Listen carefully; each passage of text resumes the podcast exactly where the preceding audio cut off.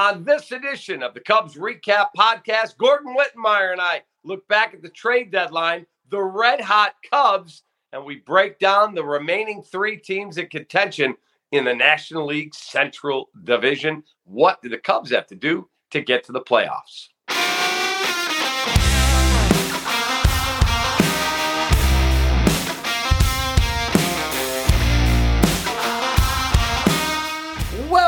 Into our Cubs REKAP Podcast, a presentation of our YouTube channel here, the recap, as well as available audio only anywhere you get your podcast with my partner, Gordon Wittenmyer. I'm David Kaplan. Cubbies red hot. Best team in baseball since the All Star break. They are hitting the ball, they are driving up pitch counts, Gordon, and they are finding ways to win series after series, six consecutive. Uh, they are playing good baseball. Are you shocked that the Cubs right now today have a playoff spot? Congratulations, Kap, on on winning the trade deadline because that's what this is about. They they and and they won it two ways. They won it by the guys just in the nick of time, playing just well enough to make management fall on the side of being buyers at the trade deadline. So good on them. And then they went out and, uh, as you reported, and as you speculated, even before it became a, a, a close to a reality, Jeimer Candelario was a guy that filled a perfect need. And we saw what he did to the Reds those first two games after the break. What, eight for nine with a walk in the first two games? Right. So that's big. I don't think they did enough in that bullpen, although the bullpen's definitely pitching better. Um, and we need to see what Stroman looks like coming back. But you got to like what's going on right now. And by the way, we talked about this before the manager there, you got to like the way he's pulling the strings. He's Yeah. starting to starting to show what he's made of. Yeah, I really like there seems to be, and I mean, we can talk about the White Sox in a moment with all the nonsense going on there, but he does seem to have a level of accountability over there. Guys are playing for him, and you Yeah. got to give Jed Hoyer a ton of credit.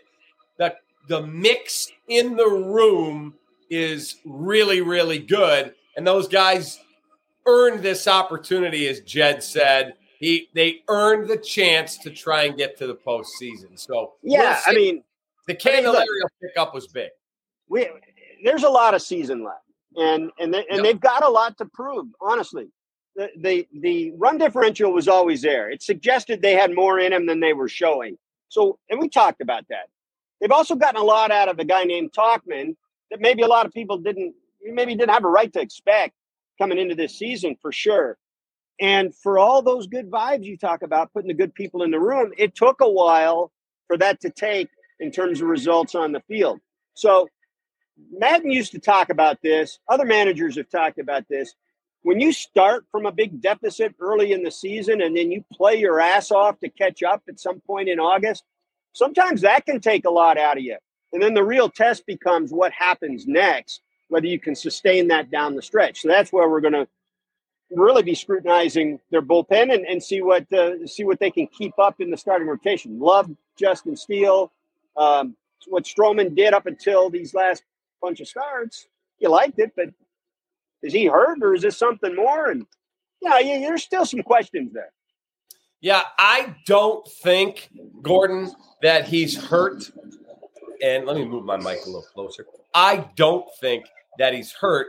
David Ross even alluded maybe he needs a little bit of a mental refresher. So Yeah, if that's the case, then maybe he comes back and he is ready to go. Of course, if that's the case, we say why? This guy's a veteran. He's been around for a long time. Um, so Look, you know, we've I- seen I- we've seen players in all sports. Uh, who was it on the? I think it was Andre Drummond on the Bulls said, "Yeah, I'm having a little mental issue here. I need a break." And sometimes they come back better than ever. Yeah, and it could be as simple as dealing with all the stress leading up to the trade deadline, not knowing which direction he was going to go, plus all that talk prior to that about wanting an extension and not getting anywhere, trying to talk to the team. So, yeah. But again, questions, you know, and and uh, I don't know if you can see behind me, we're in Cincinnati here, with the Reds, who are no longer in first place and clearly lost the trade deadline. Um, they added one depth level bullpen guy when they desperately needed starting pitching and just refused to give up prospects. Uh, I think it's made a difference in the clubhouse. On these guys won't say that they're a tight knit group and they and they they rally around each other and everything they say. But I think they expected something from the front office at the break and didn't get it. Okay, so let's talk about what Jed Hoyer did and didn't do. I was told by somebody who would know that look, the luxury tax dollars was not a factor. Tom told them if there's something you want to go do and you feel like we're going into the tax, it's the right th- go do it. Jed did not want to go into the tax because he feels like their window's coming and he does not want to go, oh God. Now we're in the three year window where repeater, repeater, repeater. And we've Right. seen teams like the Dodgers in their window had to go reset.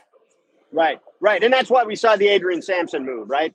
Correct. Get rid of him. He's got a guaranteed contract. It's just a little bit compared to some of these others, but it's just enough to keep him under that threshold. That's a big deal. It's also probably why we didn't see more bullpen moves. We'll, we'll see what happens next. But uh, I hope that that's not a miscalculation on this year, like the opportunity that's in front of them this year. Because in a weak National League, mind you, other than Exactly. Atlanta.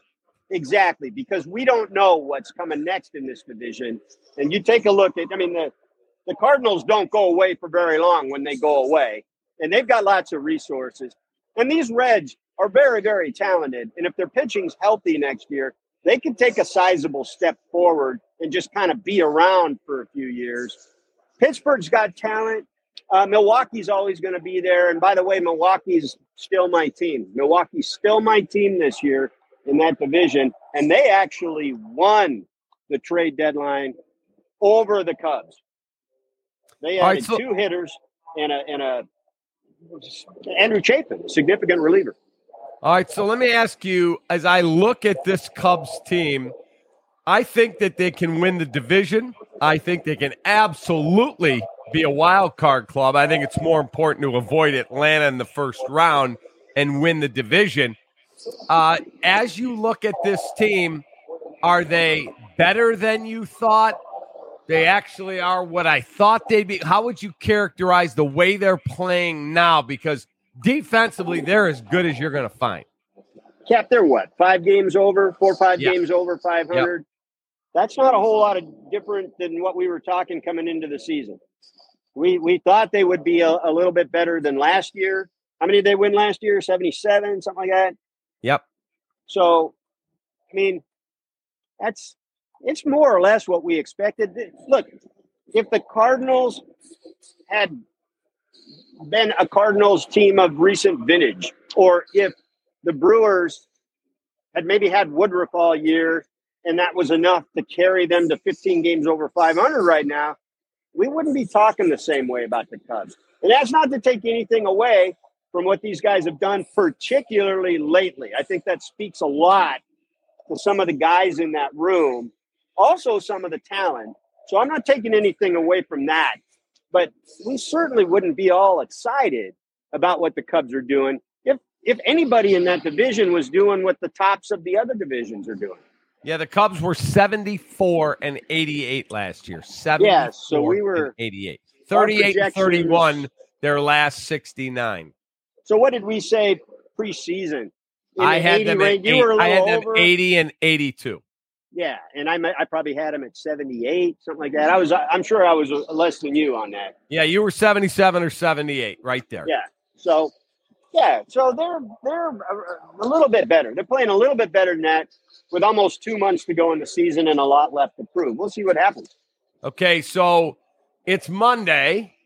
Time to pick up a cup of coffee and find a way to win a damn baseball game tonight. Cubs and New York Mets, who have already stunningly come out and said, "Yeah, we're probably not contending that? in 2024." That That's me. unbelievable. Eighty-six Unbelievable. million dollars of pitchers shipped out in two guys, Verlander and Scherzer, and now Crazy. they're Yeah. I mean, I, I will say this. We've talked about this, the way the Cubs run their operation. I have a lot of respect for the way Steve Cohen handled this. He went in and he said, All right, we're not getting it done. All right. Maybe that's how baseball works. Maybe we miscalculated, whatever the reason is, but we find ourselves at this point. Rather than maybe try to backfill with, you know, what, what do they call that? Throwing good money at bad money or Correct. throwing or, good money after bad or holding tight for next year with these guys that are going to be a year older. They're already in the 40, 40 range that are going to be a year older and making a ton of money. He said, We've already spent that money. Let's use this moment to capitalize on a on a market where there's a lot of teams that want starting pitching. We'll pay some of it down. We've already spent it, and we'll get younger. We won't, and we'll be in again next year. We, we don't mind spending. We'll be in again next year, but it's not happening right now. And to, and to stick with the same pathway isn't going to be good for next year either. So let's spend the old man money on young man money at this opportunity. So, what concerns you about the Cubs going forward? For me, it's lack of depth in the starting rotation, and it is are these guys in the bullpen going to continue to pitch like Fulmer comes in on Sunday and in relief adjusted Steele is lights out, does a really, really good job against a really, really good Atlanta lineup. So I don't know. Is Fulmer going to be that guy? Is Mark Leiter Jr. going to hold up for two more months? Those are really legitimate questions. I'm a big Alzolay guy. I like the way he throws, but you don't have a lefty out there that you go, huh, here comes whoever, Freddie Freeman. I can get him with this guy. They don't have that guy. So those are my concerns. What about yours? Yeah, those, those are my concerns in reverse order. I'm very skeptical about that bullpen for all the reasons you described. And like I like Al Al, uh, Al Leiter, Mark Leiter's attitude. Like he's got a little bit of the ass in him. He's a competitor. He goes out there and he's and he's your, he's basically your your lefty, right? So you've got him and he's been performing, but does he keep that up all year? And then these guys that have been up and down this year, do they keep it up? And I'm not sure going in that we thought they had enough. And I, and I, so I don't I don't think they you know they, they added the the kid from Kansas City. I, I don't know that that's enough. I they should have. Well, he got, threw the ball well yesterday. Gee, and and and he had he had two good ones against the the Braves. You got to give him credit. Um, that's a that's a hell of a lineup. Uh, but I think they needed to do more for that bullpen, and they didn't. As far as the rotation goes, the only thing concerns me is the health. You know, if Stroman's back right, that fixes a lot of things. And then and then uh, Hendricks down the stretch, that's a big deal. You know, Smyly early on, maybe there was more out of him than people had a right to respect, expect. Um, if he's just if, if he's all right, if he's a fourth, fifth quality guy down the stretch, I think that's fine. And as long as Steele, remember, who's had health issues his whole career, including this in the last month last year, uh, if he stays healthy, Stroman's back healthy, Hendricks is okay. I think the rotation is going to be fine. But that the health is the thing there. So the Cubs elected not to sell Bellinger, and I was talking to a scout, and the scout said, "Yeah, there was a guy from the Yankees. His only job for over two weeks was to be at every single at bat of Cody Bellinger." He said he literally followed him everywhere they went, and woke up on Saturday morning and said, okay, I'm going to turn these reports in and got a text. Bellinger's off the market. We've already been told. Done. And he went, oh, there's a waste of two weeks of my life. So Jed elects not to sell him. Stroman didn't have any value because he was struggling, or at least not the value that they needed. So do you look back and think they made a mistake? Because I don't. Because I think if you want to, as someone else in the game said to me, you want to develop a good culture, you can't keep selling your guys, especially when they've earned the right to compete. Well, first, how's my guy Jim Hendry doing, Kap? that was not him. Yeah, I just give you a crap. Uh, the thing about Bellinger, from a completely baseball standpoint, whether you should have traded him or not, you had more reason to keep him than Stroman. In a, in a pure baseball sense, now Stroman's value wasn't there by the time the deadline came, but and that's because he hasn't gotten a qualifying offer. You will get something for him when he walks out the door at the end of the season because you can put a qualifying offer on him, and and so you're going to get a, a, pretty high draft pick in in uh, compensation for that. So I don't have a problem with that. Once they made this decision, I think that's a good decision. And to go back to the other point that your guy made, that's true, man. They they've sold off now. If you count the off season of 20 into 21, certainly the 21 trade deadline, the 22 trade deadline, and and now this this deadline. Had they traded a bunch of guys again, they're they're valuable guys again. You're just you've already pissed off a lot of the fans for recent actions. You're just asking for people to boycott your team, basically, um, and quit buying tickets and subscriptions. So, Gordon, let's talk about the division race. You like this Milwaukee club, and you have since the beginning of the season. So, give me your thoughts on the Cubs, the Reds, and the Brewers, because the other two are up the track. Yeah. So, the Cubs and the Brewers played twice more this year. Cubs and the Reds once more for four games, and the Brewers and the Reds are done.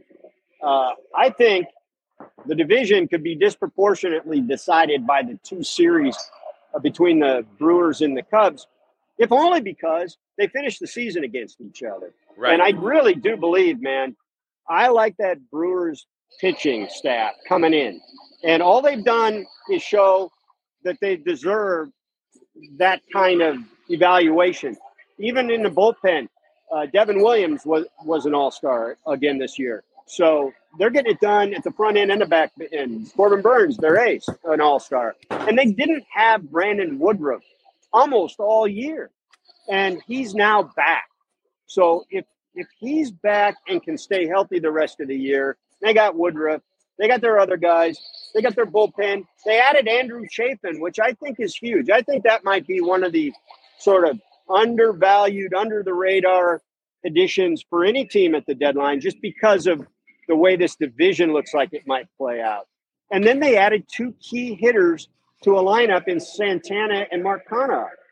So those are that that was their weakness, right? They've shorted up. They they went out and and got pieces for every part of their weakness, and they were already in good position. The Cubs have expended a lot of energy to come back and get to this point, so now they've got to keep up that energy level, which is a big question. They didn't do enough for the bullpen, which is a big question. We just talked about that. And the health of their rotation is suddenly a question mark. So so that's why I like the Brewers so much. The Reds, the Reds have maybe the best lineup in terms of just talent of any of the three. But they're very, very young. And some of them are starting to hit a wall. And a couple of them are hurt and they and they never had enough pitching, and they didn't go get anything at the deadline to speak of to address that. So they're waiting on a couple of young guys at the end of this month, and Hunter Greene and Nick Lodolo to to sort of prop up their their bad rotation. And it's probably too little, too late at that point. So uh, the biggest uphill climb is for the Reds. The Cubs are going to be there, I think, at least into September. We'll see how that goes. But man, the Brewers did everything right at the deadline, and they were already in great position. Kap, I don't know how you can't like their chances down the stretch. Yeah, I just look at the schedule, and I think the schedule, once the Cubs get past uh, going to Toronto, they've got a, a series with. I really think the schedule sets up very well for the Cubs. And they, Gordon, they are playing with a vibe that I haven't seen since like 2015. Well, let me tell you something about those Brewers, though. A year ago, they traded Josh Hader. That completely demoralized that clubhouse. I talked to a couple of their players about that, Yelich and Burnes in particular. They both said the same thing. It not only sucked out talent from that team, but it really sucked out energy from that team. They were three games up in the division at that point. They finished a game out of the playoffs. And the team that beat them by a game to get in was Philly, and they wind up in the World Series. So don't underestimate the vibe and the emotional impact of the fact that a new guy in charge of that baseball operation in Milwaukee actually added and fairly significantly at this deadline. Those holdovers know the difference. And then and they're ready for a stretch run like maybe they wouldn't have even been last year with additions. Watching the Mets, I can't believe they're as bad as their record says they are. This is a series the Cubs have to play well, but the people out there that go, the Cubs can't beat a good team. Well, they took two from out of three from Baltimore, two out of three from Tampa, two out of three from Atlanta. They're quieting a lot of their critics. I, I, you know, I'll give them all the credit in the world for that Braves series in particular. That's the most complete team maybe in baseball this year, and they then they beat them in a series straight up, and uh, all props in the world to them. I mean, if they can keep that up, um, then then uh, Brewers aren't going to beat them. But that was one series. We'll see how it goes. And by the way, your strength of schedule argument. I looked at this Sunday, Saturday. I looked at it Saturday. I'm sorry, and the remaining schedule for all three teams we've just talked about was almost identical in terms of strength of schedule. So, where maybe it eases up a little bit after Toronto for the Cubs, it's going to ease up on these other teams too. I mean, uh, the uh, Reds get Toronto, for instance. Um, I think uh, next week uh, they've got a tough uh, West Coast trip after that. Anyway, you, you, see what I'm getting at, and then they've got Pittsburgh in between, and it's a very, very similar schedule for all three teams. I don't think strength the schedule is going to have nearly the impact, as I said, that head to head will, particularly Chicago and Milwaukee. All right, we will see Cubs, Mets, You've got the Reds you're going to be following. We've got the Brewers to watch. It's going to be a hell of a two months, man, because I think it's going down to the wire. It's going to be fun to watch, Kap. Hey, come on down to Cincinnati for that September series. I'll be there because maybe we'll be ready to clinch by then. Have a great rest of your night, okay? All right, you too, Captain. All right, there's my partners, the great Gordon Wittenmyer. This is the Cubs REKAP Podcast presentation of our recap YouTube channel, available audio only anywhere you get your podcast. For Gordon, I'm Kap. Fly that W and take that.